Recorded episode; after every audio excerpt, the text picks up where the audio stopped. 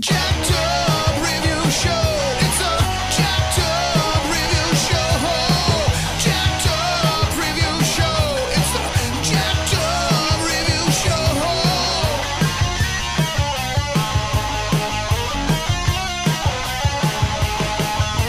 us as we cover many an insane movie and numerous cult TV phenomenons. Are you ready to get jacked up? Are you with us? Then listen on.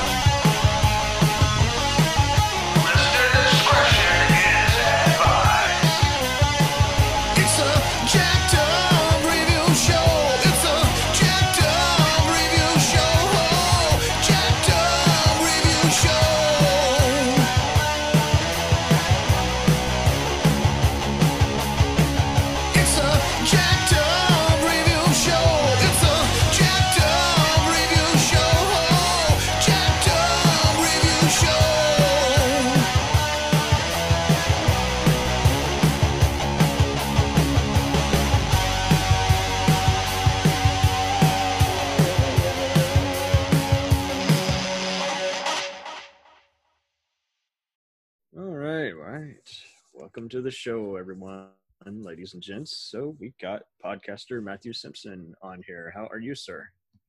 I'm well, thank you. How are you? Ah, I've never been bad. So everyone often says never been better. I've never been bad. I've had it good. oh, it's uh, a, a blessed, a blessed life. I'm, I'm jealous. Oh, so we you are one of three contributors on here, just talking about the Star Trek reboot. So I just decided all this year we're doing covering the whole Star Trek franchise. Where do you rank here as a uh, fan of that franchise? Like, we just say just you're a casual fan, big time fan. Uh, I am a lifelong Star Trek fan. Okay, perfect. You know, you know, there. If you if you go on social media, there's lots of people who post about like Star Wars and Marvel, and not enough who post about Star Trek. And I, I I'm the Star Trek. I want to be a Star Trek person. uh, I've been watching Star Trek since I was since I can remember, which is a longer time than I'd like to admit. And I have a Star Trek tattoo. And, Nice. uh, and I've seen every every episode of every show, except for I guess Discovery at this point because it's currently airing. Uh, but I've seen every episode of every show except for Discovery at least twice at this point. Sure, for sure. Not, not to mention all the movies, which I've seen uh, a, a probably uncountable number of times. Perfect. Yeah, we're we're covering uh, the ver- the reboot movies, which currently are at free and has in the last two years been announced for a fourth one, which was supposedly by Tarantino, but they passed on that. So, Uh-huh. so we we've already covered in short essence the fan films that happened between the cancellation of Enterprise and you know the beginning of these reboot movies it was just really interesting how basically both you know viacom's paramount and the fans are at odds with each other Yeah, it's uh, it's a weird situation in that they like they encourage fan films, but not you can't make money on them, which I guess makes sense from a business point of view. But also, well it was dumb because they they followed the rules and they still got sued anyway so i think it was just because of that contrarian stance is like okay well first off les Moonves was already a terrible guy anyway like before his scandal so i wasn't surprised that he was being an impossible to work with presence with the paramount thing at the same Yeah. time i mean i respect the fans because they're not going out of their way to just be dicks they're not like you know toxic fandom like you see nowadays with Star Wars or Halloween, where everyone just seems to want to just go on endless rants on social media, you know, and it doesn't change anything. It's like trek guys, they they can pretty much state their opinion for the most part without being a jerk, and and I think the other thing is they just loved it more than like maybe the people they kept trying to get involved with this, and I think what's also unusual is there are a plenty of people involved with the franchise or who are fans who have liked it all, and then there's others who is just like, you know, I cut it off by that point. So I think with this one, eh, you know, first you got the first movie, and it's basically a Star Wars homage or knockoff. You know, Captain Kirk is a fan is a farm boy, you know, like Luke Skywalker, and he blows up a giant space station. Yeah, I mean, Star Trek 2009 is an, is an interesting beast to me because it is first and foremost a J.J. Abrams movie, which is sounds like a complaint. It's not exactly, but what I mean to imply is that it uh, it lacks a certain depth. yeah, uh, J.J. Abrams is seems very interested in characters that come into places of power, but without actually struggling to get to those places, which I think is actually interestingly reflected in both 2009 Star Trek and Force Awakens. so, oh man, Um, yeah. uh, and he's not, he's really likes asking questions, but not really answering them. That's a whole other podcast. So, Yeah, because I mean, the second film here, Into Darkness, basically just is a Wrath of Khan. It's it's weird to say. It's like it's both a homage and kind of a knockoff because it's like all it does is just like do another spaceship takeover and then uh, reverse who actually sacrifices themselves and then resurrects that character. So it's just like I don't know really what they wanted to do other than that they're clearly huge fans, but I mean, the thing about Into Darkness is that the fact that Benedict Cumberbatch is playing Khan has absolutely nothing to do with the rest of the movie. It's only in there because someone wanted Khan to be like. It would actually be a much more interesting movie if he just stayed John Harrison all the time. if he was just in general just an outer space terrorist instead of oh by the way I've been hiding it from you i am khan and Like, uh, yeah, and like at no point does he he doesn't act like Khan from this original series or from the rest of Khan. He doesn't ever say his own full name. He um, he in the in the first scene where he does finally say, "Oh, my name is Khan," like there's no context for that at all no with, with the other characters in this. no. There's there's no context for it for the other characters in the scene. It's only there so that people like you know in the like me in the audience will go, "Oh my god, it's Khan." But it was so out of context and sort of poorly organized that I I sort of threw up my arms at that point. Uh, Into i remember i said bullshit i saw it twice in the theater i'm like each time bullshit like, Yeah, and, and the only thing is that like there's the rest so, of the action But there's so much potential in that movie to be to be there's so many like interesting pieces especially in the beginning of that movie that that would would be so much more interesting to explore and they just decided to do well we got to do khan so and it's just bad. Mhm. it's just bad. Yeah. So and then you know the last one we had beyond you know i, I know many were kind of who either had a love hate relationship with this new franchise like it was kind of wild how people who had never been trekkies were checking out the classic stuff their parents and uncles had you know told them about for years their friends had talked about and then they see this new one beyond and it's like the press release was this is our answer to guardians of the galaxy. I'm like well why are you trying to be like guardians of the galaxy? I mean that's a whole different you know ballpark. You know honestly though i so i never i never made that connection between the two. I never it makes sense but i i love beyond. I love star trek beyond a lot. I have exactly one major complaint with it and that's the way that it ends. I i love the tone. I love the the it's got a, a nice level of humor. It looks gorgeous. It's not afraid to be colorful. Like it it, it feels the most star trekky to me really okay interesting so uh, again I- ex- except for that one thing about how uh, edison dies at the end Oh, see, I don't even remember that. All I know is that yes, there's like references to key plot points. You got a bunch of robots attacking them, so it's kind of like a automated version of the Borg, and then they do the generations type uh, starship separation. yeah i mean so i guess it t- so technically i guess i have i have two complaints about star trek beyond one i don't think the enterprise needs to be destroyed so frequently because it's it's destroyed in several of the movies. Um, uh, and so at the end of the movie, and this movie came out in 2016, so I don't feel bad spoiling it. But at the end of the movie, the bad guy dies, uh, but the way he dies is trying to um, complete his plan of like destroying uh, all life in this space And station. good luck remembering him. Like I did not know that was a Elba. I was just like, uh, why'd you make him so unrecognizable? Well, I mean, uh, it's because you know they that's, they wanted him to become more human through the movie, so I get I get that. Um, but the thing that bothers me is at the end of that, it would be a, a more Star Trek story if at the end of the movie, when they have their like philosophical confrontation right after they beat the crap out of one another, where Kirk finally gets the other hand and says, "No, like we're made, we're not made weaker by, uh, we're not made weaker by our differences. We're made stronger by them." And if at that point Edison or Krall or whatever you want to call him had like had a change of heart and sacrificed himself to stop his own plan, that would have been a more Star Trek ending than him being vented out into space and dying, which is what happens in the movie.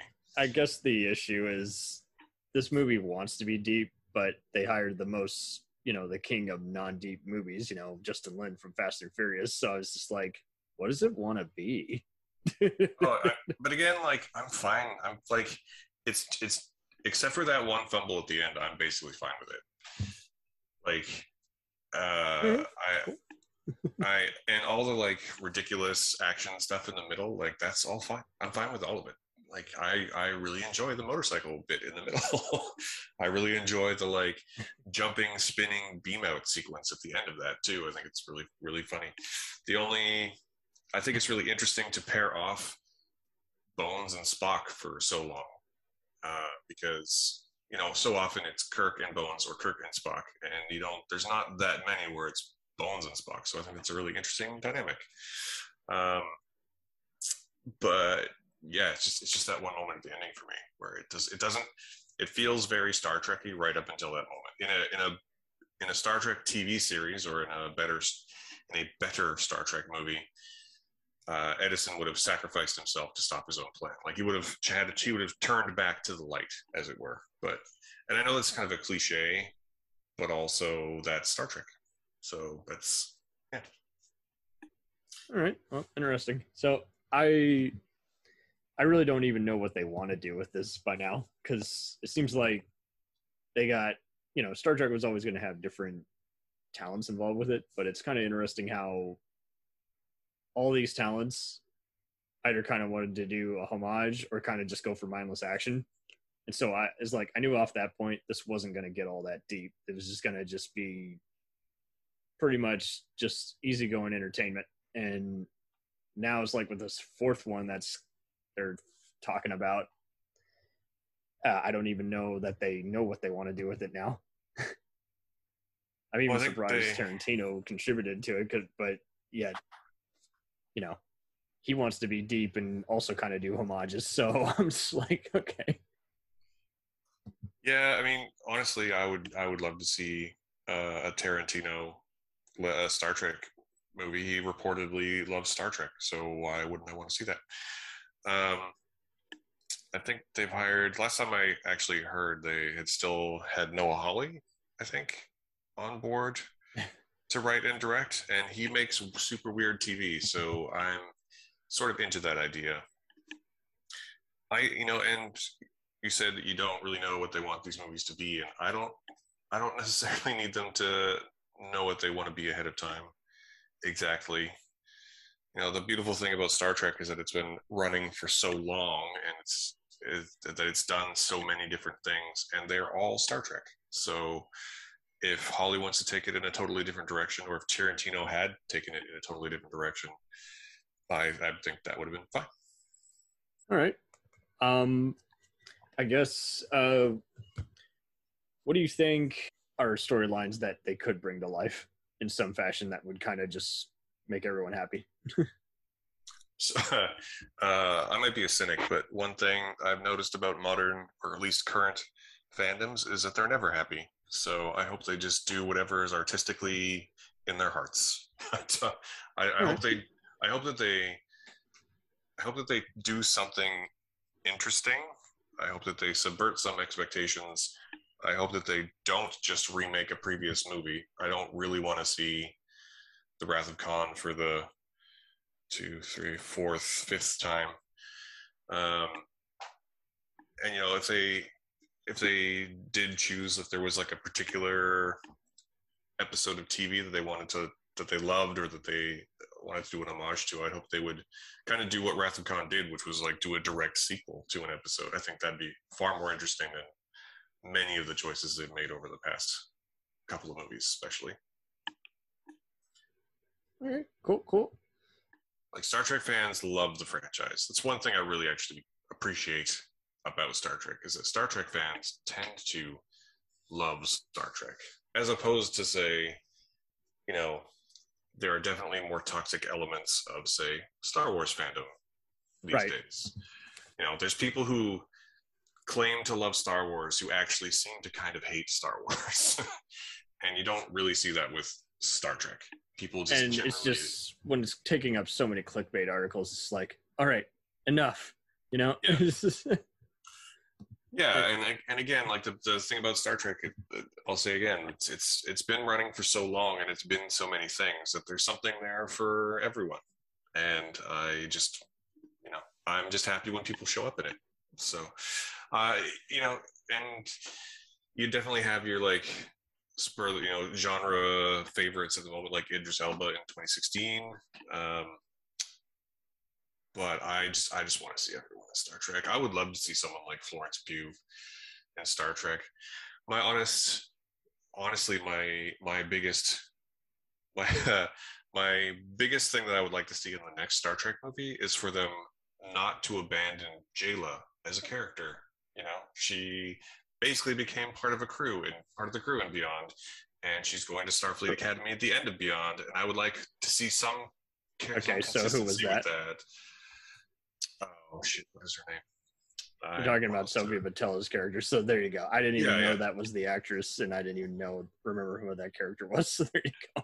Yeah, just like Star Trek has a, a sort of a history, uh, a minor history of like introducing a supporting character and then that character never showing up again. At least in the movies, uh, and they did it twice in a row. They did it with um, Alice Eve as Carol Marcus in Into, Into Darkness, and then they did it. And I hope they don't do it with Sofia Boutella in in Beyond. So where can we find you on the web?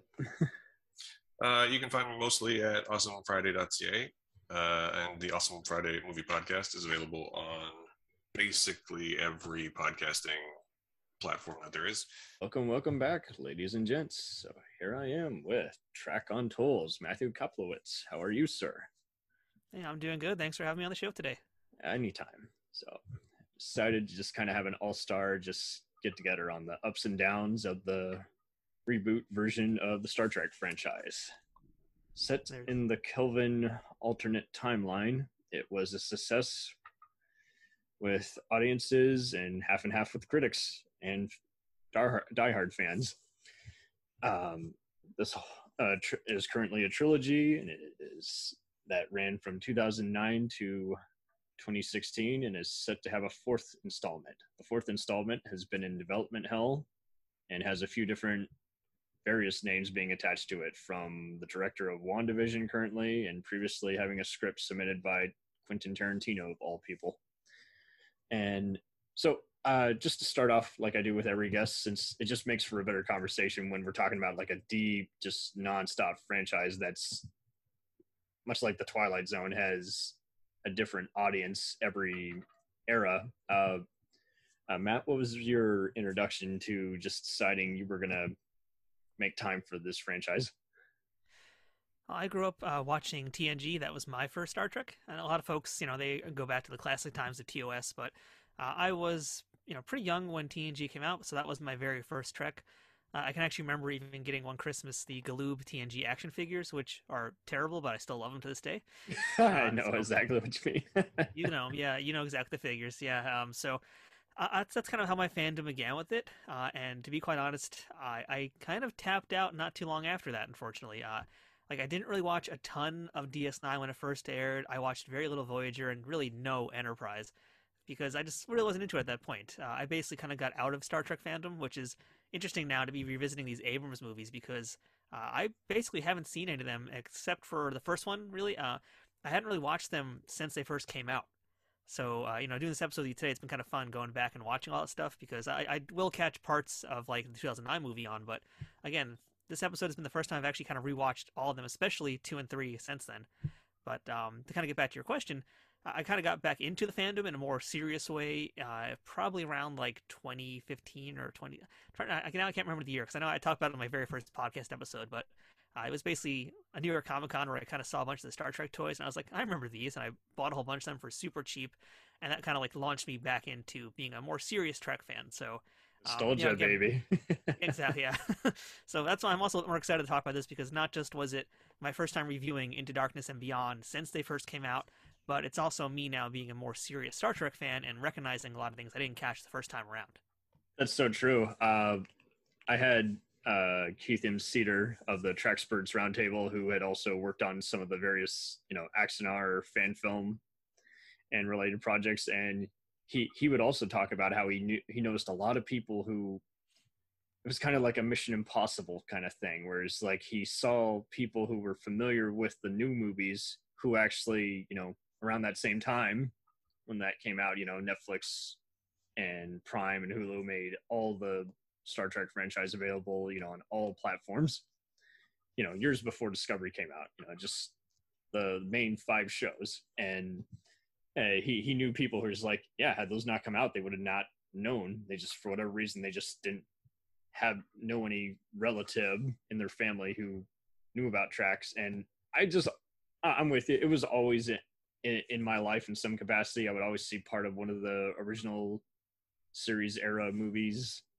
You know, I, I saw all the movies at a pretty good time when I was getting into basically any special effects franchise, and so I always understood its legacy and just I would always get even just mild references like there are, fo- you know, there are four lights or you know there's oh a red shirt just got killed you know just it, it there's it's just unavoidable there would always be just the something memes to before it they were memes Oh, absolutely. But before the internet, you could just do a screenshot and everything. Yeah, it's just like just always just certain references and quotes and lines. Just you could tell if someone had actually just was could just word everything word for word. Like if they were overacting in a cheesy B movie, is like hmm maybe they've been studying William Shatner. You would see even just uh when there was just amusing debates or forums before it got very hostile to what it is today, uh, you, there would always be at least one person who would do like a you know, live long and prosper you know slogan you know,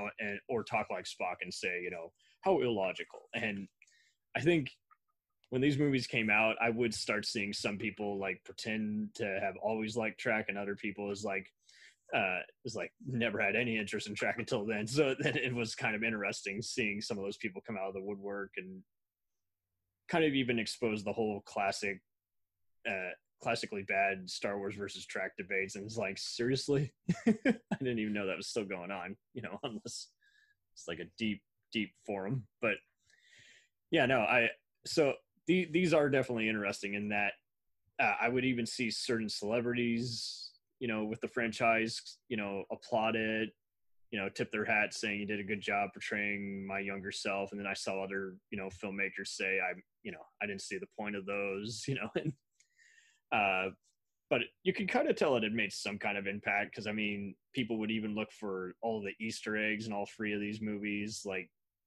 basically, there's one in the first movie here where they're claiming Archer from Enterprise is now like the president or something. uh, in the last movie, Beyond, there's like ref- like in shot references to literally all the movies, like a ship separating and everything. You know, like in Generations, and it's like, yeah, is so it, it is very complex in that there's like some ups and downs um but yeah we'll, we'll, we'll get into it so did you see any of these in the theater I saw none of these in the theater. I think the very first time I saw any of them would have probably been, I guess, Netflix. I don't think I rented these. I don't think I watched them with anybody. I'm pretty sure I just watched them on, on Netflix. So, uh, you know, I wasn't really a big enough fan to even go into the theater. And to be fair, like I'm not really the movie theater going kind of person anyway. I kind of prefer to sit and watch it at home. Because I'm the dude that's like looking at it and overanalyzing things, and uh, it's a lot easier to do that at home in the comfort of your own home and not in a theater surrounded by people. so Oh yeah, you don't have anyone bringing their crying babies to the theater, and plus you can look at the subtitles. And if you have to take a restroom break, or if the movie is just not grabbing you, you waste ten minutes of your time. yes, God bless the pause button. Yeah, pause button is king. Um, yeah, no. Uh, so yeah, when 2009 movie came out, it was kind of interesting how it's like this one basically you know before jj abrams you know i was always already pretty much hit and miss on his earlier tv works. I I knew many who were obsessed with it and others who would just basically come to work or come to college and basically just vent about how a plot twist had driven them insane on whatever show he was producing or co-writing it. And so this i pretty much went in just lukewarm. It was like let's just have fun. And i think the slogan that they had in the poster saying this isn't your dad's star trek i'm like okay so they're kind of doing the similar marketing campaign that they did with like the new battlestar galactica. Is like when that came out i hadn't seen you know any of the original show but edward james Olmos famously did something saying you know anyone who expects this to be you know a cheese fest get out now. And i think that just kind of you know he he tricked everyone into checking it out and they realized oh it's its cool original new vision. So you know that was some interesting uh how you backpaste yourself there uh, to give some free advertising and make everyone anticipate it. And this one i guess it kind of did a similar one just saying hey we know it's not going to be the same kind of deal and at the same time like i guess they weren't giving the finger to the purists but at the same time they're saying yeah don't don't expect this to be anything at all like this. So i go in i see all these battles and then yeah i start thinking about after fact it's like yeah typically there is kind of like a moral to the story like in most of these movies. Like what can one do to stop others abuse of power and all that and it's like yeah i didn't have anything like i didn't remember the villain afterwards and i had fun with the action and then at the same time it's like yeah why is this so much like star wars oh because in this one captain kirk is a farm boy just like luke skywalker and he blows up a giant space station so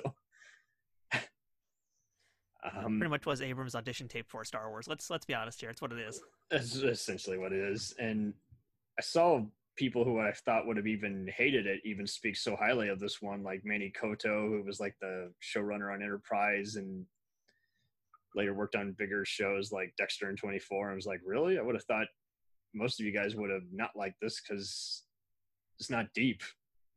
but Well, I Uh, grew up uh, not. Yeah, I wasn't in that time period where I was watching like TOS when it first came out. Obviously, I'm too young for that. But I did used to watch all the marathons. Like here in New York, uh, we had a, cha- uh, a channel called Channel 11 WPIX, and that's what it showed all the reruns. And on certain holidays, they would do like big, long marathons, multi-day marathons of the original Star Trek series. So you know that's kind of like how I got my knowledge of the original series. But uh, going into the 2009 one, I mean, it was honestly kind of refreshing you know, and again, this is from someone at this point who is not really that deep into the Star Trek fandom, but it was kind of refreshing that they were doing their own thing, and they were right to say it's not your your dad's or even your grandparents' Star Trek. It was very different, and of course that ruffled some feathers. right? Yeah, I pretty much I wasn't to the point of like I was kind of briefly with Star Wars where I knew all the planets and types of spaceships. Although Star Wars, you know, you kind of had a cheating skill just because like there was always all these books and all these unnamed characters all had names and it's like trek you pretty much you either knew everyone's name or you didn't. That's where my So- fandom was at that point when you know, like in the mid to late '90s, early 2000s. I was in the Star Wars fandom, so I, I know all that stuff too. Oh, good. I mean, yeah, it for every Tatooine, there's going to be someone. I mean, it was interesting seeing what people actually knew who Boba Fett's name was versus they only knew like the three main characters, and it's interesting how many stormtrooper jokes you can make, much to the equivalent of red shirts. Um, yeah, it's cool that there was still kind of marathons going in and out. There was always some channel who had access to older sci-fi shows and that always prospered because it was just a big paramount entity so the way this plot whole all progresses in this first 2009 movie is basically, uh, you know, they show Captain Kirk's father, and then they show Pike, who was like the original captain for two episodes in the original trek, being basically a mentor. Is how they rewrite it in this alternate timeline. What was your take on any of the casting choices? I didn't really have any problems with the cast. I think everybody did honestly a really amazing job. Uh, you know, it, the hardest thing about when you do type of movie like this is that it's a reboot, so automatically you're going to be making comparisons to the original actors, all the original performers, and it's kind of unfair to the cast back then uh, because you know Chris Pine I think does a really great job. Zachary Quinto is a, pretty much a perfect Spock, and Karl Urban like highly underrated as a McCoy. I I think his McCoy is probably the best thing out there. Um, really, everybody was great. Uh, I think just you know, really, really the main thing is the fact that just so many people immediately draw those parallels to like the original cast, and it's kind of unfair in a lot of ways because it also sets your expectations. It's like you're used to seeing William Shatner as Kirk, so you want Chris Pine to do his Captain Kirk impersonation. But you know, on the performer side of things, you don't just want to copy and imitate. Now, you know, granted, Karl, Karl Urban did like an amazing job of really kind of replicating DeForest Kelley as McCoy, but he also did make it his own. So he was a big fan growing up and introducing it to his kids. But yeah, I mean, it's so true because it's like if you want to accuse these of being uh, giant, big budget fan films, go at it. But yeah, I, I, I can't fault any of the cast since they're not only having to imitate but try and become the character. And I think most of them were definitely successful. I mean, I was at Wonder Woman with a bunch of friends and you know, when Chris Pine came on screen, they're like, "Hey, I didn't know Captain Kirk was in this." So I do think there there are points to this to where like even though they didn't originate the role, like they're still associated with it. Um, they very much did their own things, and they and they kind of made themselves uh, their own iconic versions too. Uh, that's kind of my thoughts on that. totally. We're even to the point where, like, when they got all the other offers coming in, it's like uh, they would they would still kind of have that like be one of the first titles that showed up on their resume. Uh, for a while, it seemed like uh, Zoe Saldana, you know, is like everyone was calling her Uhura. Uh, John Cho, he was kind of at the second stage of his career where, you know, he'd already been in every other comedy franchise, and here he is playing Sulu, and um, now he's getting even more serious roles, and uh, I think I think this helped him kind of grow as an actor even more. Just like you know, got to be heroic there, and so now he gets all the serious roles now. Um, Yeah, Sulu Yeah. was a part he definitely needed to kind of break away from all the typecasting he was getting at that point. pretty much. And Karl Urban just needed this role because I mean he's just been so underrated in so many different movies, and you know he's been in Lord of the Rings for goodness sake, and here he is finally able to be in a giant, a giant franchise, and he seems to just I don't know be very selective on what projects he does now, and he has that freedom, fortunately.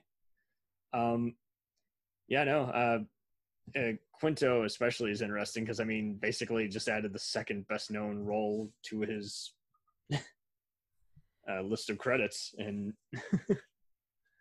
And he also Uh, got to work side by side with Leonard Nimoy, which you know really most of that cast can't really say they got to do. They didn't really get to interact much with their originals. Uh, I don't know if you ever saw a documentary that William Shatner did called The Captains. Have you seen that?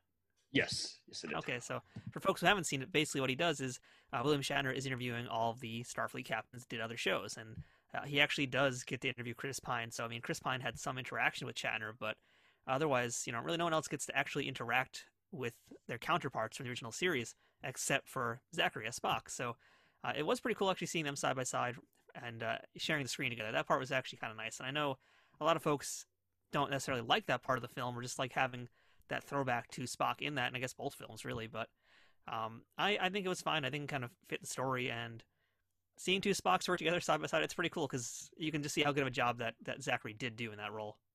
Yeah, around that same time, basically every other franchise was just kind of needing that extra bit of help, and there was always that one actor who kind of kept everything running. And so for me, that was kind of just the equivalent of, you know, whoever spearheaded whatever franchise, you know, shows up to mentor the next of kin or whatever. And uh, I mean, X came out the same year as other franchises like Terminator Salvation. I was like, well, you have Arnold, but it's not really Arnold in there. And for me, yeah, it was kind of like what same equivalent here, where it's like, okay, so Spock is in here.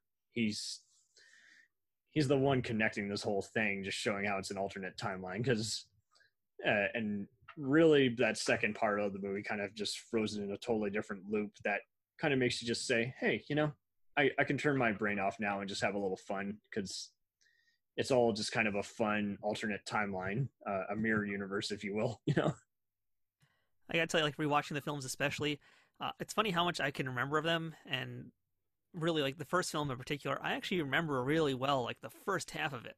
That part really stands out very vividly in my mind, and I think it's a really great first half of the film. Even I guess you could say first two thirds. Uh, to me, the movie kind of starts to lose a little bit of its luster once we actually do get to meet Spock. As important as it is and as cool as it was, uh, for me, that's always been the point where it's like the movie kind of I, I start to lose a little, little bit of interest because now we're kind of rushing to the third act, and the third act is not the best.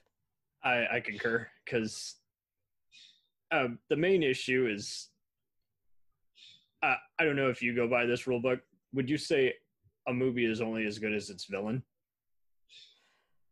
I think in some cases, but um, you know, There's in- plenty of cases where we don't care and we're like, okay, the Yeah. character's strong enough and we're cool with them dispatching various masked villains. But yeah, with this one, it's just like you look at all the deleted scenes, and I still to this day do not understand why they decided to delete the villain's backstory.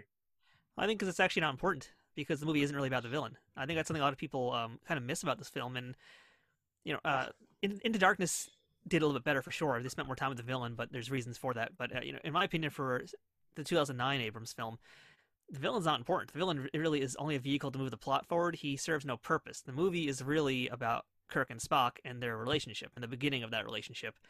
So you could have it doesn't really need a villain because the villain he's just kind of a, a plot point, and that's kind of how, obviously how he's treated in the film. But you know, there didn't really need to be an exploration of him. It's not like you know this isn't Eric Killmonger from Black Panther. Like we don't need to get in-depth backstory from him.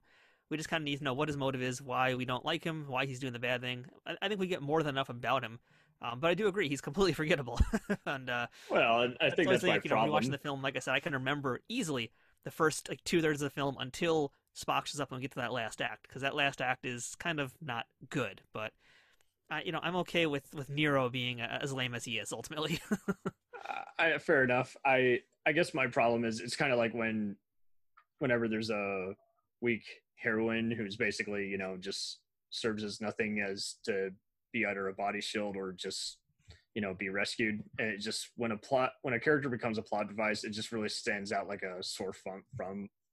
I can't speak today. It sticks out like a sore thumb to me, and so I just like, uh, you know, uh, I don't I mean, I would kind of make a comparison to uh, Ghostbusters 2016. I don't know if your fans you want to hear me mention that, but I'm going to mention it. Um, so I, I would compare like the villain in that movie versus Nero in 2009 Star Trek. Uh, whereas you know, like they're both pretty poorly developed, but one of them is far worse than the other, and that would be the Ghostbusters 2016 villain because he had like really no purpose. Uh, so I, I feel like he's more what, kind of what you're talking about. I, I feel Nero. Oh hell, I'll give you the villains in the latest Rambo. They're all Oh, yeah. just go, endless yeah. cartel people, and you just feel like they're just one giant walking stereotype. As opposed, and I get it, it's an '80s movie, so it wasn't going to be politically correct. But at the same time, I'm like, I, I'm, you know, I don't need. It's kind of like with the Die Hard sequels. I don't need the next Hans Gruber. I just need someone who just has a cool plan because you can't top Hans Gruber. So if anything, just stand out. I mean, like I thought every season of 24, which Zachary Quinto was in.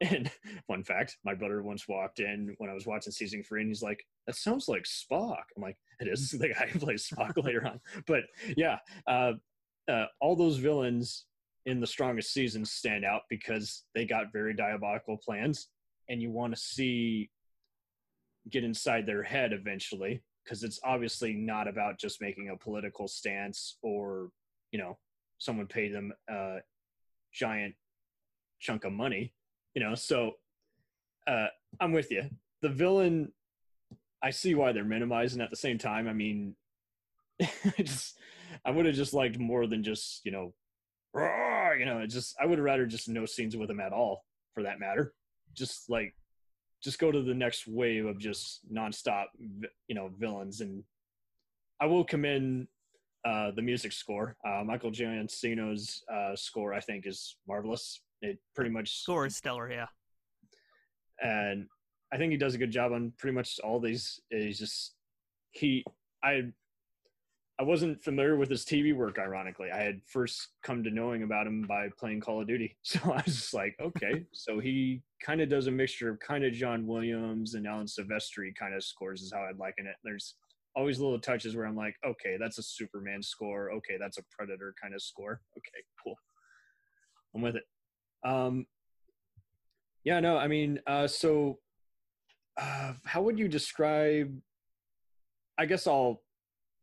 So let's talk about the infamous lens flare. Uh, the lens flare, yes. uh, you can't not talk about it. So I don't have sensitive eyes, and I kind of understood why they were doing it at first when they were like traveling, like on the space shuttle. You know, Bones and uh, Kirk are going to Pike's ship, and then after a while, yes, after a while, especially on a rewatch, it's like, why is this flowing? You know, so much. You know, I everyone varies in what annoys them or what doesn't edit uh, annoy them. I'm not annoyed by like shaky cam because I'm just used to like the camera shaking, especially on Star Trek. You know, when that's how they made it look like the ship was being bombarded, in addition to the actors, you know, falling on the ground. But the every edit can go over the top in some cases, and there's plenty of times where someone seems to be just, you know, using a steady cam and just not stabilizing it fully and it just feels awkward. But yeah, the lens flare just seems like, you know, as the filmmaker was quoted, is like, uh, I, it's the only thing I knew how to breathe life into the scene for. I'm like, for real? that was the, the upside the upside is that there was a lot less lens flare in the second, and by the third, it was practically gone because they really weren't even on the ships that much. So That's what's so wild. I would get into arguments with people who swore there was way more in the second one. I'm like, I think you're just uh, misinterpreting your disgust in the movie with there being more lens flare. I mean, there was even a video on YouTube that showed there was way more lens flare in the first one. yeah, there's no debate. I mean, I just watched them back to back. Anybody who says otherwise is a fool. That's all. They need to just go watch them again. it's it's pretty noticeable. There's no way around all that lens flare in the first film. It is it is obscene, but uh, it wasn't as distracting as I remembered it being. Now, uh, like I remember when it first came out, I didn't like it either. But I I feel like you know the visual language of the film, and, and don't get me wrong here, I'm not defending the lens flare. I don't think it's a great choice, but I guess the visual language of the film was that this isn't your dad's Star Trek. So the way they did that was by making things move constantly, and there's so much more tension and running around. Uh, it's it's a lot less calm than any of the previous Star Treks we've seen at that point. So one of their ways of injecting more energy into it would be that lens flare, as obnoxious and annoying as it was, just being frantic, frantic, frantic, and because it really is. I mean, like, like we said earlier, it's basically J.J. Abrams' audition tape for Star Wars. So Star Mhm. Wars is is a world that's constantly running around and moving. Star Trek is typically not. Even in the most tense scenarios, I mean, they're always usually pretty calm and level-headed, even really when they shouldn't be. But uh, Right. you know, in this time around in 2009's film, like it's all about high octane action. Everything is moving. There's people running around. Like how, how rare is it that on- on a Star Trek show you see them running to the engine room or running to the bridge room? Like no, they don't do that. They just calmly, politely walk over there and yeah. But here in Abrams, I mean, they're running around. There's so much more fuel going on in this film. So Mhm. the lens flare is hideous, but I, I guess that's part of their reasoning for it. That that's kind of my thoughts on, on why it even exists, really. I guess so. I think he just basically he just he went into just overdrive, no pun intended, uh, just summing up drive. urgency. Yeah, warp. This is a Star Trek show. yeah. Um so yeah, I think we're all pretty much just like just the cast had charisma and even just seeing their earlier roles. I mean, Zoe was used to being as part of an ensemble. She had a brief part in the early Pirates of the Caribbean. And again, Karl Urban was on Lord of the Rings and a bunch of other campy shows. So it's like uh, uh, everyone was used to being part of an ensemble. And I guess I always used to kind of find Chekov just kind of questionable, sometimes even annoying in some episodes. And I felt like Anton Yelchin was like, I'm going to just, I'm, you know, Russian. So I'm going to just do my most over the top version of the Russian accent. And that's summing up Chekov. Well, it's kind of interesting that you mentioned is like how a lot of these folks were doing en- ensemble parts, and that's kind of true to the original series too. I mean, if you really look at it, like Shatner at the time, he was a leading man, but uh, guys like Leonard Nimoy, like DeForest Kelley, they were usually more more character actors. Uh, same thing with Walter Koenig. George Takei, of course, you know, Mhm. being an Asian American in Hollywood in that time period, you weren't going to get much to begin with. So a lot of these guys were coming from ensembles. They weren't really super well known yet, and Star Trek is kind of what helped propel their careers. And I think we could say uh, safely that, you know, 2009's film, you already had some people who were established stars, but there were plenty of others who weren't, and this film really helped them get things moving along. Like we, we mentioned John Cho too, like this kind of helped change the trajectory of his career. Um, I think I think we can say that about a lot of the people who appeared in this film. Oh yeah, he he's just fabulous, and I mean, it just a total step up from being you know part of the duo of Harold and Kumar, or just you know the perverted guy in American Pie's franchise. So it's like, yeah, he here he had to actually be athletic and play around with you know a samurai sword. It's kind of the first time we really even see Sulu actually be in a more action-packed way, as opposed to you know in the movies he's just the guy who you know you know gets to fire the torpedoes. You know, Yeah. I mean, at least Definitely you have to Captain the Excelsior in Star Trek Six. hmm yeah, and then at that point he's yelling fire, and um, yeah, so seeing him on yeah uh, movie That kind of goes six, to my point, though, too. How like all those Star Trek movies, we're talking about some action sequences, and they're still pretty quiet, comparatively speaking. Um, and I, that really is like the biggest thing that stands out to me about all the new Star Trek films, and especially 2009, is just how much more stuff is constantly happening and buzzing around on the screen. yeah, no shortage of it. It's interesting how some people likened it to being a Spielberg approach, and others, you know, criticized it, saying it felt more like a Roland Emmerich or Michael Bay kind of mindless fest. So it's just like it's that weird gap where somehow this movie has elements of all those filmmakers, and yet was for the most part a, a mix to better, you know, highly applauded effort and yet here we are talking about it now and there's stuff in it that still hasn't aged well and yet is kind of still pretty watchable out of the out of all these three so it, it is an odd case to make when it's just like there's some good and yet there's some stuff not so good so where do where do we rank it you know I mean, I can tell you for my part, the 2009 film is an easy watch. Honestly, like it's it's a summer popcorn flick. That's what it was meant to be. And that's kind of how I view it. Uh, it's always easy watching. I can turn it on, see it on TV, and it's just like it's easy to just jump in at any point and just get into it. Um, and I I don't know if we want to start ranking things too early on in this episode here, but like, uh, it's hard to say which one I like more, honestly, because I actually really like Star Trek Into Darkness. I'm surprised how much I like it. I mean, uh, but on the other hand, on the other hand, I know a lot of folks who love Star Trek Beyond, and I found that one to be the worst. And like, I I just don't like that one really that much at all. not Oh, as bad as I first remember it, but I'm really not a fan of that one as just even as a movie. But uh, Oh, Star yeah. Trek Into I'm- Darkness, good good film, and Tales of Nine, it's pretty darn good.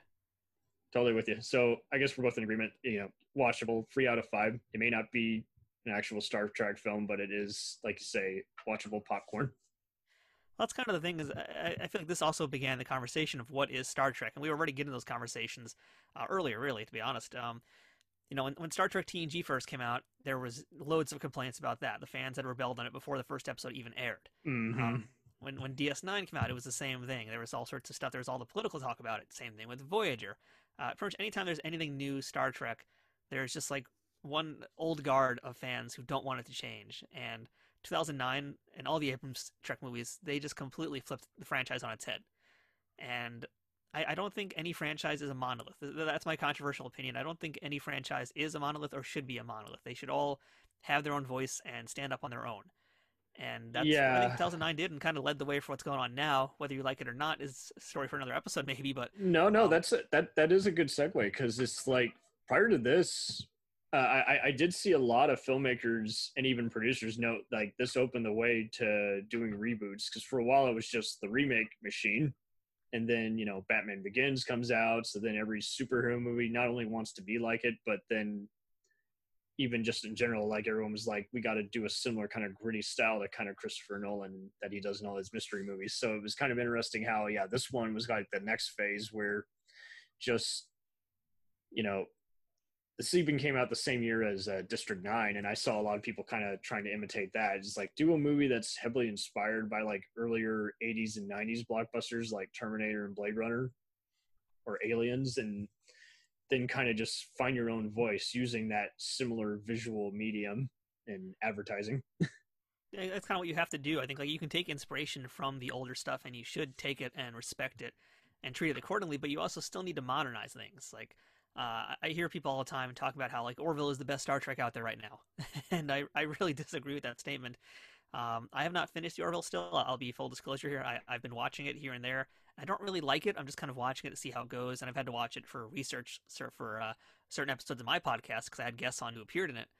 Mhm. But um, you know, like to me, the Orville is like '90s Star Trek, kind of just rehashed, but with Seth MacFarlane jokes, which usually don't land for me, um, not as much as they used to. so, you know, I'm, kind of happy bringing things into the modern world a little bit. As much as other fans, they still want it to be, you know, 1990 Star Trek, but we're we're not in the 90s anymore, and things have changed. The world has changed. Obviously, visual effects has changed. Acting theory has changed. Like so much has evolved. Eh, You know, like you're not gonna get the same movies you got back then. Uh, you know, there's all these people who will say, you know, movies kind of peaked in the 70s, and that's when really I think acting kind of changed in a lot of ways too. But you know, it's always every it's a generational kind of thing. I guess it's kind of what I'm getting at here. Is it's a generational thing. No one's gonna ever be Oh, happy. They always want it to be their memories of the thing. But I, I think, um, and, and you know, to kind of bring it back to Star Trek, when I first saw the films in 2009, I remember comparing them a lot to the original series and just being really kind of obsessed with that, even though my knowledge of it wasn't even that necessarily great. But I was like, well, what, you know, Kirk was his version of Kirk was okay, I guess. But watching it today now again, I, I don't really care as much. I guess how how quote unquote Star Trekky it is. I like what they did with it. I like that they took a risk, and I think in the case of the Abrams films, I think they worked for the most part.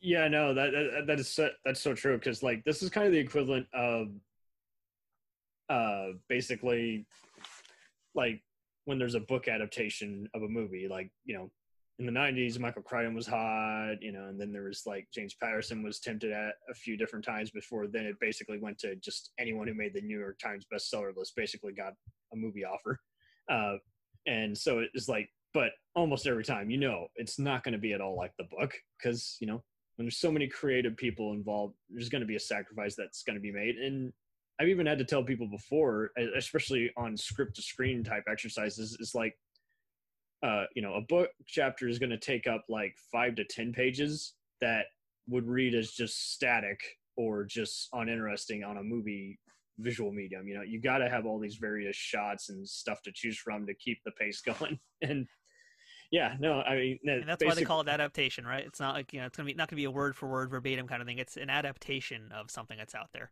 hmm And really, the only time it's compromised is when it just feels like no one had any vision at all, and they just did like a copy and paste, and it's just somehow still tone deaf, even though it's trying to stay true to whatever author's intent. And I think, yeah, pretty much they just all these fanboys who were bigger fans of movies but more Star Wars people basically just said, let's just do whatever we want to do. And uh, yeah, it, it's can be enjoyed as just a standalone sci-fi versus you know whatever you want it to be. And so for sure it's kind of what Star Trek did too, because I remember at the time a lot of folks. Actually, you said this earlier how um you know a lot of folks were, were coming out of their their Star Trek fandom, if you will. So folks who weren't necessarily into Star Trek before because it was maybe too nerdy or even too intellectual, perhaps in some levels, they just didn't like it as much as Star Wars. Whatever the reasons were, uh, the 2009 film got them interested in Star Trek again, and it, it did very much revive the entire franchise, not just the 2009 version of it. Yeah, because I mean, even before I found out, just kind of killed a lot of the creativity in the room. It's just like uh, I would see some people say, "Oh, give the franchise back to Rick Berman." I'm like, guys, he's not even a writer. He's just the guy who you know funded the whole. Oh, lost you there for a minute. Can you hear me now? Yep, I'm back. Okay, yeah, I don't know what happened, but uh, yeah, no, it was basically you know Rick Berman was just the guy who just you know would pitch the shows and assign who was going to be the lead writer and everything. And I think his issue was he oversaturated the franchise because he didn't want to you know lose the rights to it, but that kind of worked against it because then you know the DS9 and Voyager guys had to work extra harder to stand out, you know. Very much so. Yeah, and that's that's kind of how I guess it should be though. Like you know, all the shows should kind of stand out on their own, and that's what they kind of did. They had to do that. Um, like I said, no franchise should be a monolith. So while Star Trek TNG is one thing, DS9 was a completely different thing as well. And um, yeah, Mhm. that's probably my favorite of all the series. But Any kinda do need to original sci-fi different. show often would struggle to differentiate itself from being called a Star Trek or even an X Files knockoff. Like Babylon Five had that issue for season. Yeah, that's what happens when shows trying to find their legs. I mean, that, that's they're trying to find their way to stand out. They need to figure out that language for themselves, and ultimately they either get there or they don't, and they fail. but if they do take the risks and they make it work, then they become a, they become a success. essentially. And uh, so, yeah, how about we move on to uh, Into Darkness? Um, so basically, this is a Wrath of Khan rehash, but in an alternate timeline. And you go the whole movie saying, hmm, maybe this guy is or isn't Khan. But I don't know why it was really a mystery when they kind of revealed it in the trailers. You know? I They, am well, for a while they didn't. For a while it, it was a mystery in those trailers, and I remember like hoping and praying it was gonna be someone different because I mean, really we knew it was gonna be Khan, but I was like, what if, what if it was an evil mirror version of like Picard? How cool would that have been? Ooh, yeah, it would have been way better. Or even just, I don't know, just some, you know, super smart terrorist. And basically, yeah, Benedict Cumberbatch, I think the main issue is everyone's like, yeah, he's not Latino. And Khan was kind of Latino. But I think the other thing issue is Star Trek was never really wrote what race each of its characters was. You know, it just Well, always. Khan, ki- Khan was actually Khan was supposed to be Indian. okay, so His there full you go. name was Khan Noonien Singh, so he was always meant to be an Indian, but he was played by Ricardo Montalban, who's Hispanic. Oh, so some pretty confusing. I mean, it was the '60s, and back then you were going to be hard pressed to actually find authentic people of that color uh, on screen doing that kind of role. I mean, uh, we're not that many years apart at this point. If we're going back to original Star Trek and, and Ricardo Montalban as Khan, we're we're only a few years away from the Kung Fu series casting David Carradine and completely forgetting that Bruce Lee existed. So that Mhm. was kind of just unfortunately the times. the times, baby. They did not age well, and they Yeah, and that's why they kind of changed Khan completely in uh, Star Trek Into Darkness, and they kind of kill any any part of him that might be Indian whatsoever, and just turn him completely into uh, you know Anglo-Saxon. pretty much. It's kind of wild how in this one, I mean, they talked about Khan's people and Enterprise and their origin, and with this one, it was kind of more. He's got all these like clones and other hybrids that are like frozen. they got they're just got they keep the whole supernatural strength element, but pretty much the most tired part. I mean, I've seen Benedict Cumberbatch do impersonations of Alan Rickman in interviews, so I wasn't really surprised that when it's basically what he does here. He's just deep voice, you know. like I, I enjoyed him, but uh, he's definitely kind of weak here, and it's not really his fault of his own. It's more just what he has to work with, and I think he made like the best out of what he had for sure. Yeah, he's like really the highlight was- for me because basically, like you say, it, it, it's just a trashy role, and he's Yeah. just hamming it up. Like he had he had stuff to say. It's just you know wasn't really the greatest stuff to say, unfortunately. And, and Khan, it was kind of an interesting role because I think we're you know you alluded to Batman earlier in like the reboot of Batman with Chris Nolan. Uh, I, I don't remember the year that Into Darkness came out, but I'm trying to remember like how close it was. 2013. I saw it twice in the theater, and it was one of those kind of the same kind of deal every time. Just couldn't take my eyes off the screen because of the action, and yet each time I would kind of just also roll my eyes at how there was just so many unrelated segments that don't have anything to do with the main part of the plot. What little there is, like there's a we start off with a a get a away team mission that doesn't have anything to do with the rest of the movie. Then we got the scientists and other intrigue that really you could have deleted, and nothing would have changed. And then and then a twist on the instead of Spock sacrifice himself, Kirk sacrifice like tries to sacrifice himself to save Spock, and it's like it's just so weird. Yeah, I feel like I'm about to piss twist. off like all your listeners, but I- that's actually um, the way you, you describe it is kind of how I felt when I first saw it when it first came out, and then rewatching it now, uh, I was like, oh, okay, like yeah, the opening gambit is is that it's just that's what it is, just kind of get you to hook yourself into the watching the film, whatever. Um, but I was like actually impressed how much the movie set up everything this time around, and granted, it's like a little clunky at times. Um, like I remember when I first watched it, uh, you know, spoiler alert, uh, you know, I, the tribbles are kind of an important thing in this film, and so is uh, the blood of um, Khan. And I didn't realize like they actually set up Khan's rejuvenating blood right from the beginning. It just never occurred to me because it happened so early on. I just didn't care. I guess when the movie first came out, I wasn't that observant. But I, I feel like things were really set up better than I remembered, and that's a good thing. And uh, again, I feel like while the movie is about Khan and it, you know Khan is the villain or whatever, I think the story is still very much about Kirk and Spock's relationship, and Khan is just kind of a vehicle to push that together. Oh, their And- seeds are definitely strong, especially when they're uh, I'll I'll at least commend the movie for the going ship to ship in outer space, and having to trust Khan against all you know logic. like they're definitely developing the villain a lot more. They basically heard the complaints of the first film and said, "All right, we, we got to make a well-rounded character here," and they did that. Yeah. I think. And uh, then you know, Peter while- Weller is being villainous as a Starfleet guy is like, wow, interesting. He's a traitor, and then he's getting mauled to death because he's like supervised the Khan program in some capacity. You know? like it's actually kind of cool. You know, they brought up Section Thirty One uh, and how the augments came to be. So it's kind of cool. They're setting things up. They're making it more complicated. And like what I was getting to was, uh, you know, in terms of like what year it came out was, I'm trying to remember if this like overlapped when The Dark Knight came out because Yes, Well, it that did. movie came Yeah, out- Dark, Dark Knight had come out in 08, and basically, much like James Bond was kind of trying to have all its villains kind of be big bads like that. This was kind of doing that same thing, and yeah, Dark Knight exactly. Rises they had were really going with that that high intrigue kind of route with Khan here, and it totally works. Again, it's not your typical Star Trek movie, but it's really good what they did here, and it's also really cool just how they continued to build the Kirk and Spock relationship, which we do kind of ignore a little bit, I think, in, in the third movie. But you know, they're really building on it, and they're building on the importance of Star Trek Two and that relationship that they had in the original Star Trek Two, I should say, to clarify that. Um, so they were doing that, but they were again flipping it on on its head, trying to do their own thing with the roots of, of Trekdom. So. I Mhm. give them credit for it, and I think it worked still. I still think it's really good. Like I have a hard time discerning if I actually like Wrath of not Wrath of Khan, if I actually like uh, Into Darkness more than 2009. I, I think I like 2009 more, but it's pretty close for me. Which uh, I, I'm I still definitely surprised. to say. appreciate, like you say, well, like, like you say, the ideas and the buddy elements are strong. It's just kind of all the in between stuff that's pretty sloppy. But yeah, the action is very cool, and I know many people argue about it more just because they hate the lens flare this time around. I, I pretty much just enjoy how Kirk is getting back to the whole hand to hand fighting, and uh, Spock is having to do more than just read off scientific lines and you know take out a phaser every five seconds. Um, it's And we also we haven't mentioned yet the fact that Spock has a, a, a romantic relationship with Uhura. Like that's actually a pretty big thing too. Um, that he's actually doing that, and they're they're fleshing out the character of Spock much more than he ever really got fleshed out in, uh, in, in the original series, and even like in the movies, he got his time to shine. I mean, he got killed, he got resurrected, and then he got had to basically figure his life out again. But um, it was more of like a plot device in a lot of ways. Here, like he's actually building a character more so than just being a Vulcan. Like being the alien species is what he kind of was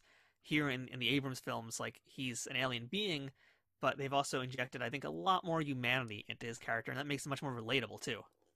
yeah they they definitely embrace the whole you know half human half vulcan way more this time around i mean it when they first announced picard and saying how uh you know if romulus was actually the planet was actually destroyed i'm like okay so interesting how you're tying that all back in again but they kind of downplayed it when it actually premiered i was like well interesting you you got some of these same people associated with it and I think some Trek fans were more hard on this just because they got into a pissing match with Roberto Orci, who kind of told him to fuck off. And I was just like, at the same time, I would have probably said the same similar thing. It would have been like, if you don't like it, don't watch it. But at the same time, I mean, it's just complicated because he's like he's a fan, but yet they're also fans complaining. So it's just like they should have just, I don't know, someone should have figured out the HR and said, don't reply to this,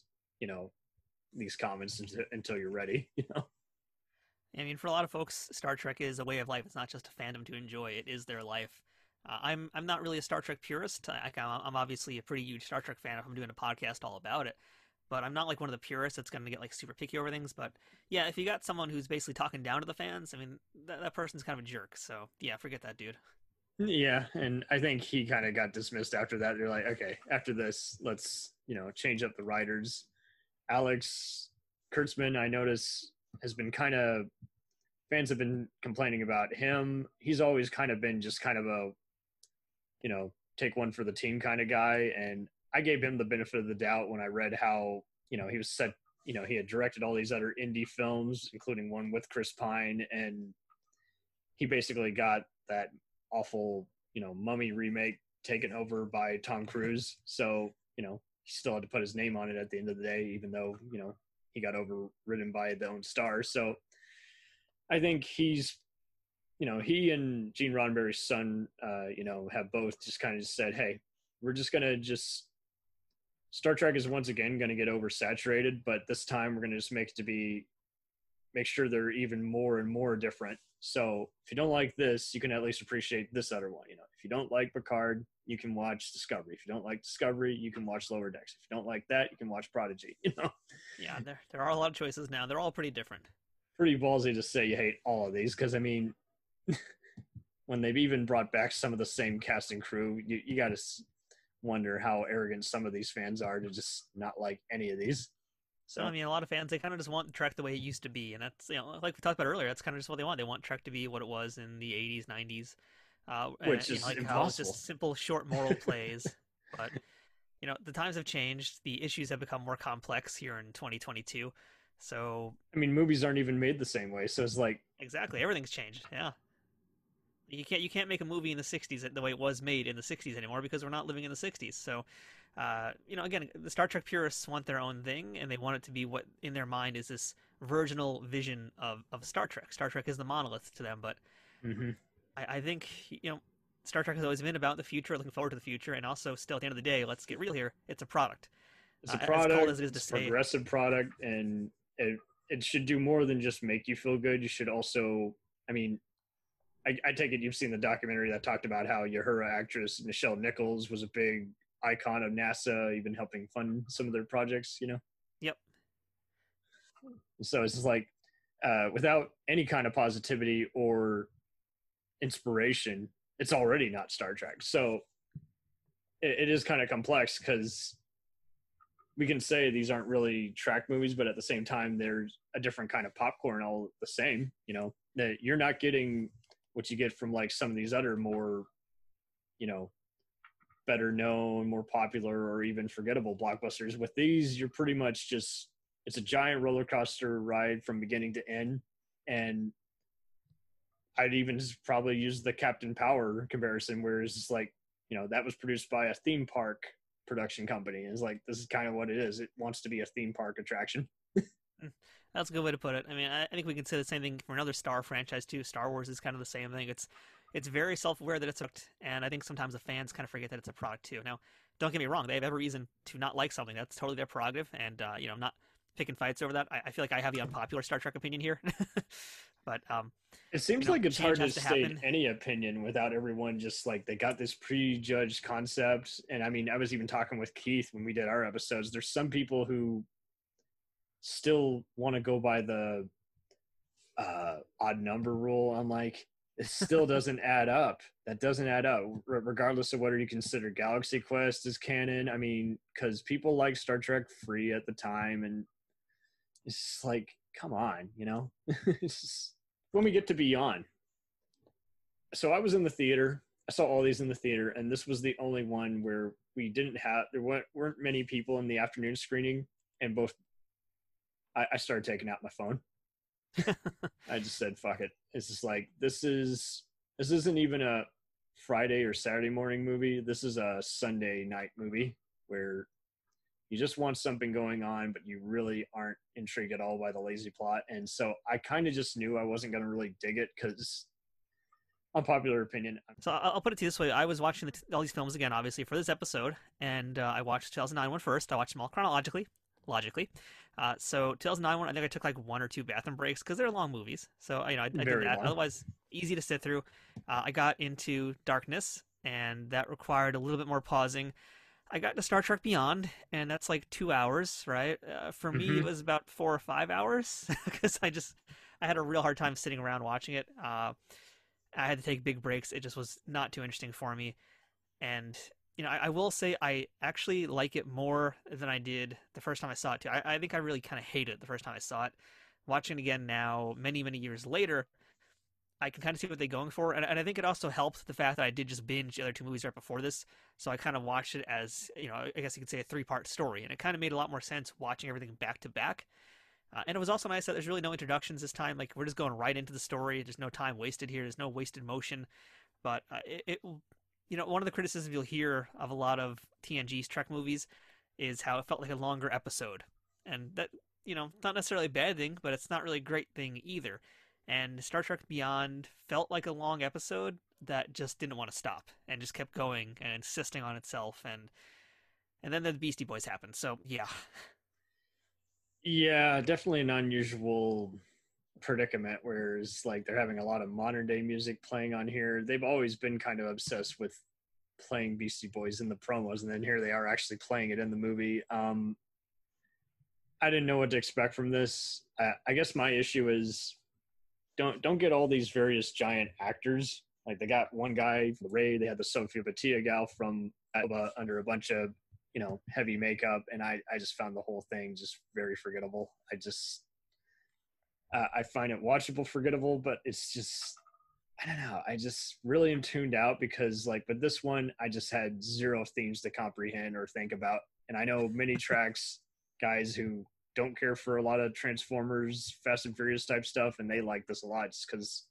for whatever reason, just the pop culture references and just other inside Easter eggs were enough for them. So I guess to each their own. I just, uh, I, I just can't even tell you what the plot is, and I know, you know, others have explained it to me, and I'm just like, but if I'm just not really all that into it, you know, and it, I don't comprehend it for the most part. I, I, I can't say it's an involving or engaging plot.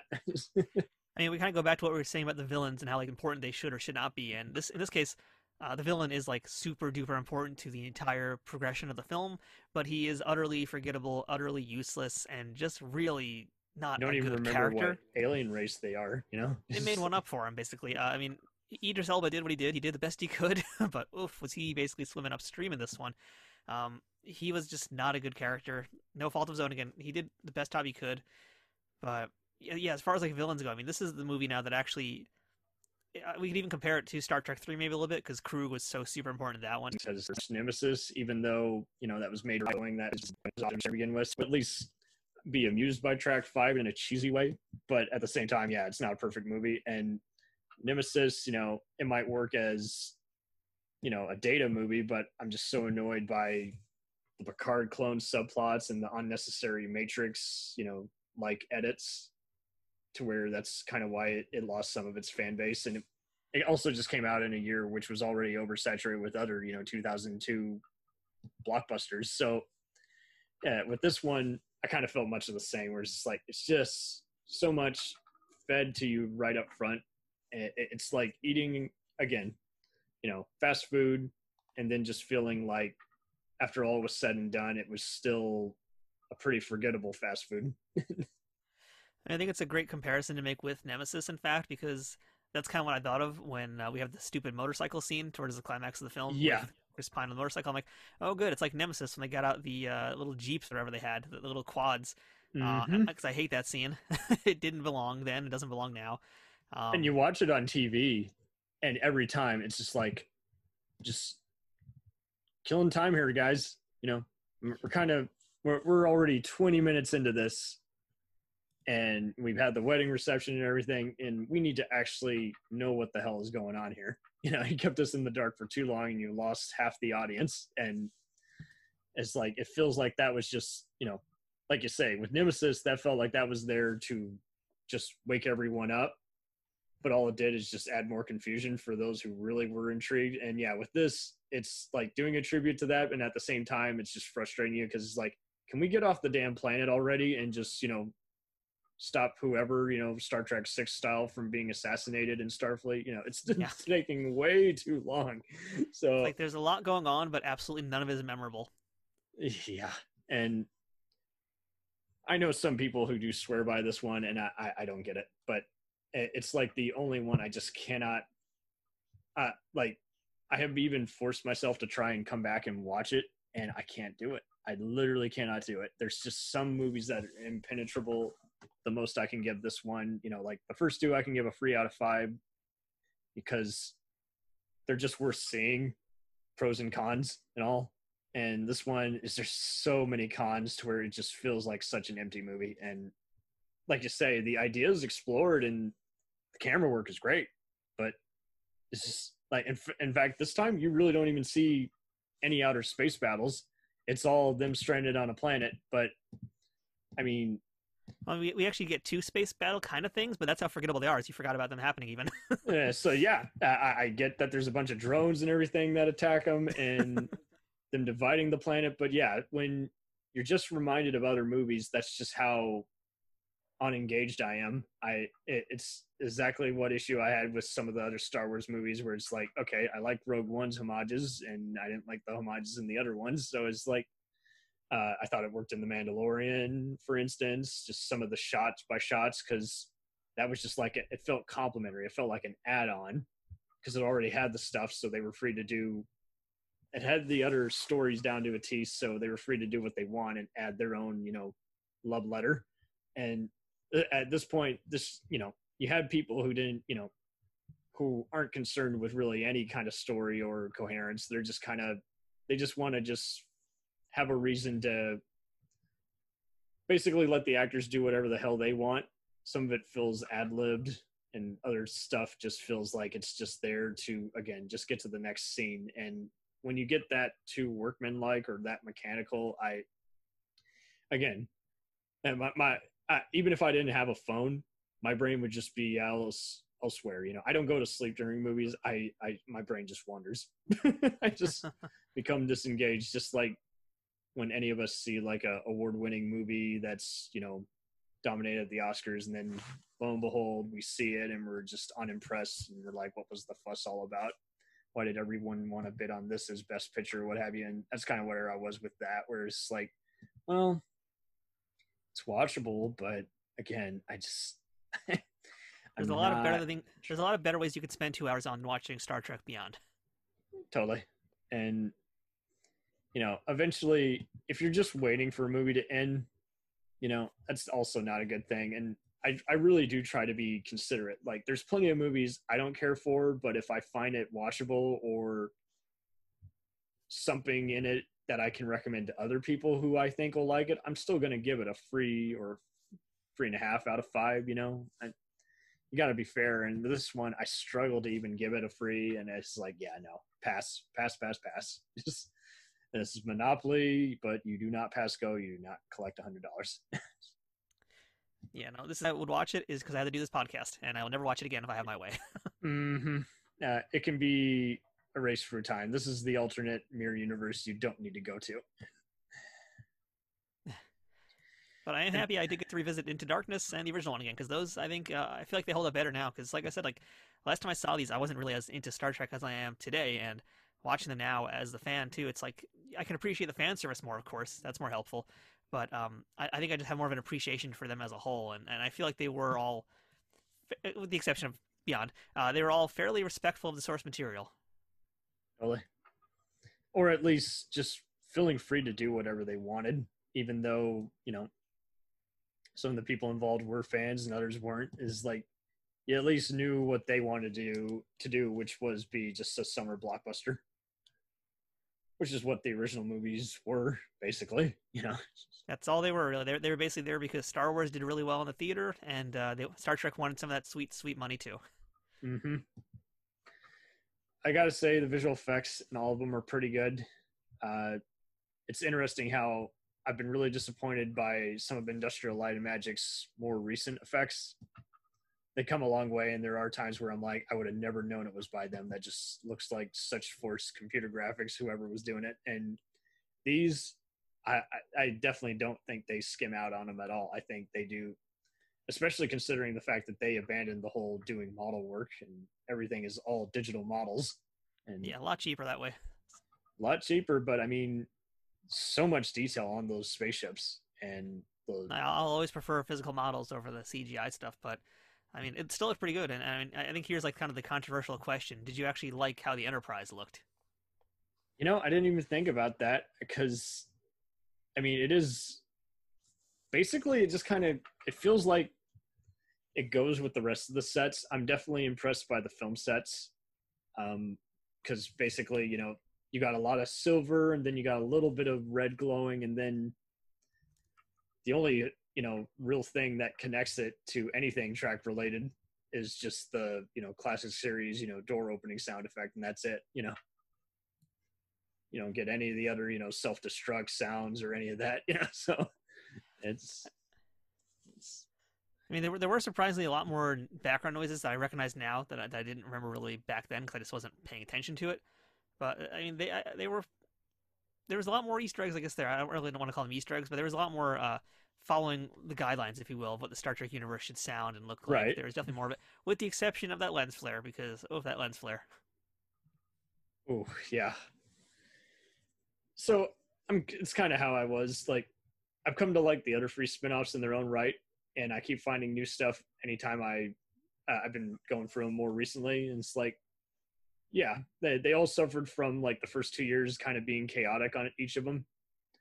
Uh, but uh, Deep Space Nine, I really dug how everyone's kind of more like uh, the Marines and aliens. They're all going around doing ship security and doing more just kind of stranded on planets kind of stuff. Voyager, I dug the uh, uh, the other just kind of uh, Borg attacks and everything, and then it just got you know complaints because there were a lot of annoying holodeck scenes and uh, just uh, alternate timelines and you can only have so many mutinies on a ship before it just gets stale and enterprise's main, other main issue is it also kind of came out around the same time as nemesis and it just felt like it was trying to imitate star wars while using original series sound effects. And unfortunately i really dug the last two years. I, so if we're going with any version of enterprise i definitely prefer that earlier uh, or even some moments of discovery over these movies but if you gotta just if you want Star Trek and you want it summarized, definitely try out the first two. Yeah, definitely worth revisiting those two, uh, whether you've seen them or not before. I mean, if you haven't seen them, definitely do see it. Just keep in mind that it's not the same Star Trek you grew up with. If you're unfamiliar with it, uh, and then avoid Star Trek Beyond like it has COVID. Couldn't have said it better because I see so many defend it. I'm like, but this has everything you hate in a movie, and yeah, but uh, it was so much fun. I'm like, but why was it fun? I don't know.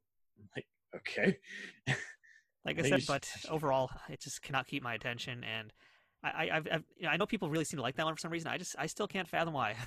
I, it's it's kind of like with every other post Matrix movie. It's funny what stuff is being teased now, and some of those I still kind of like, and there's others where it's like, yeah, well, you hate it now, but you liked it then. And I could have told you just when I saw it, it was pretty bad because it was just monotone in story. So it is kind of interesting what stuff just evolves over time, and everyone just takes a while. It's like you don't know if they like it just because they're with a bunch of friends and we're drunk. You don't know if they even know.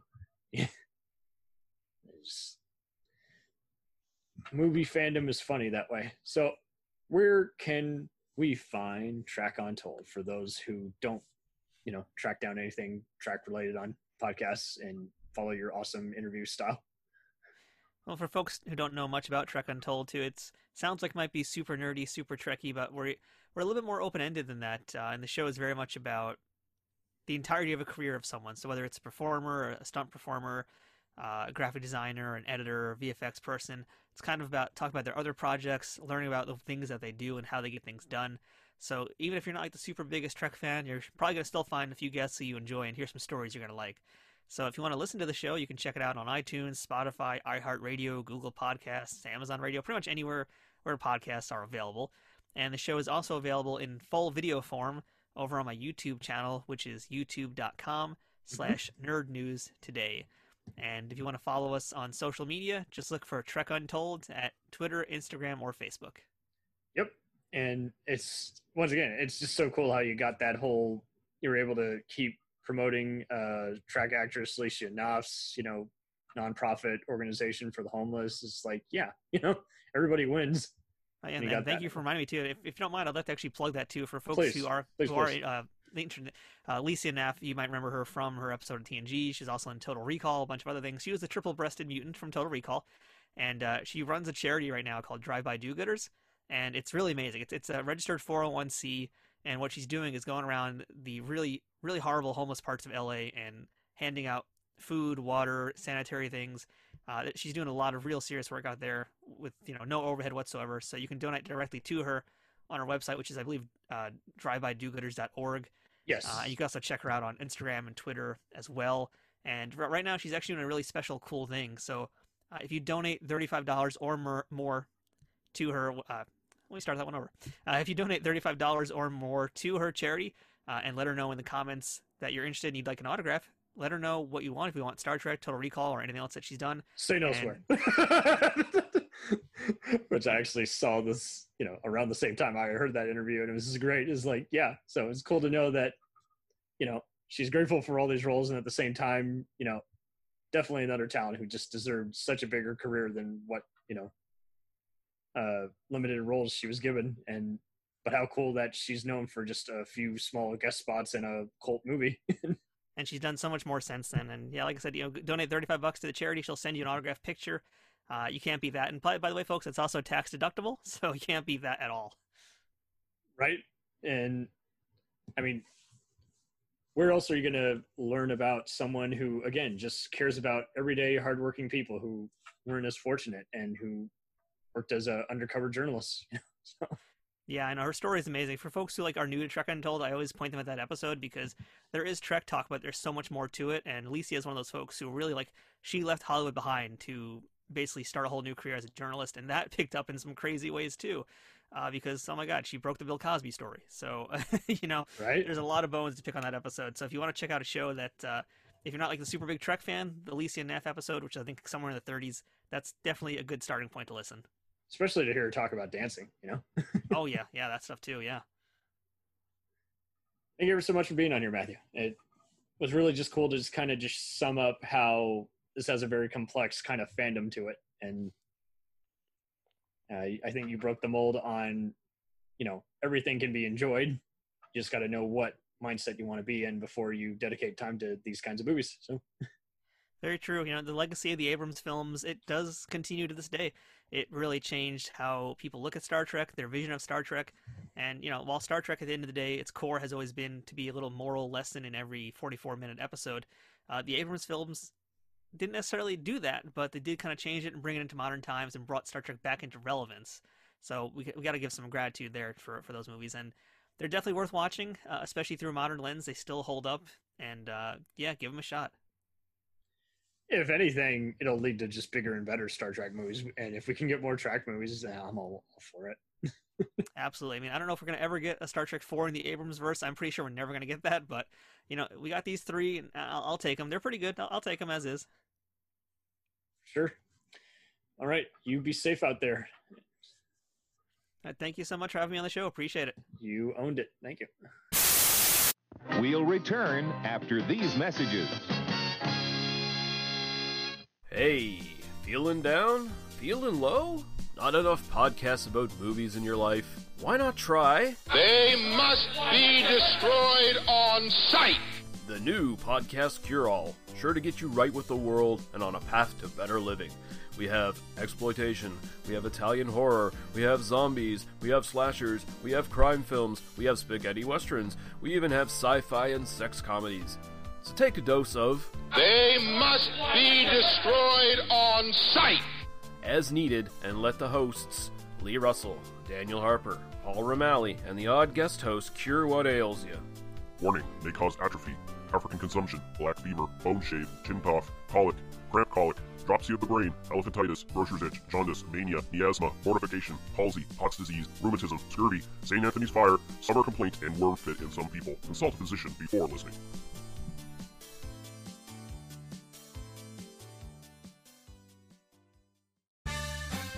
Did you ever see a film at such a young age it left you traumatized with cinematic wounds? Ah, necrophilia. Ah, ah, ah. It's a dead issue, man. Don't don't push it. Cinema Psyops is a weekly podcast documenting an ongoing experiment on the mind of an unwilling test subject.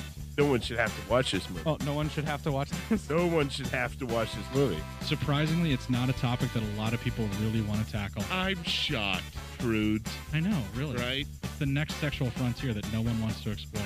I am, in the most sincerest of senses, disappointed in you.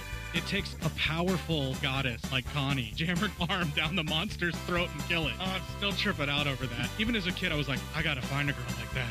Every week, I, I get a new look of disappointment that I never thought I could get out of her. Unimaginable. At 12 years old, you should not be watching this movie. Obviously. At 13, you should not be. 14, you shouldn't be. I'm not entirely sure even 17 year olds should be watching this.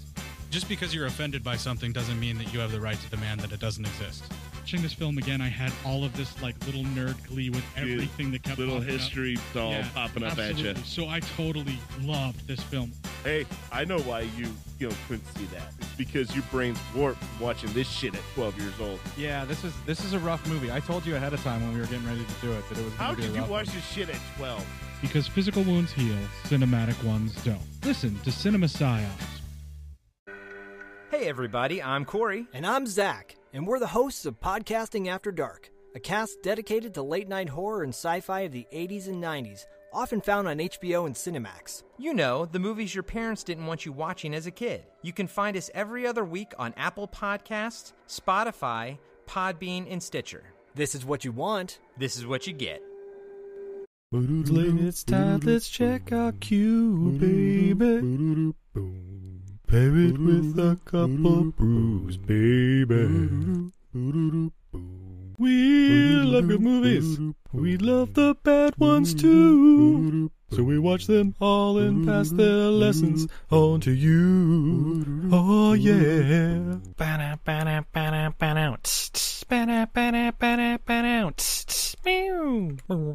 Everything I learned from movies helps to make life a little bit groovy.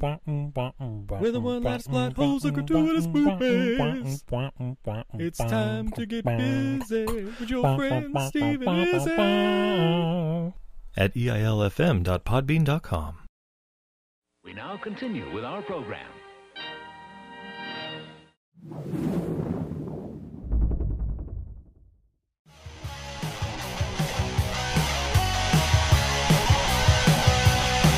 Follow us on the web on Facebook, Twitter, and Instagram.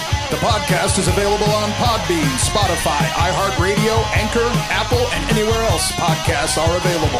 Feel free to review our show and leave comments on any of those sites. Thanks a million for listening.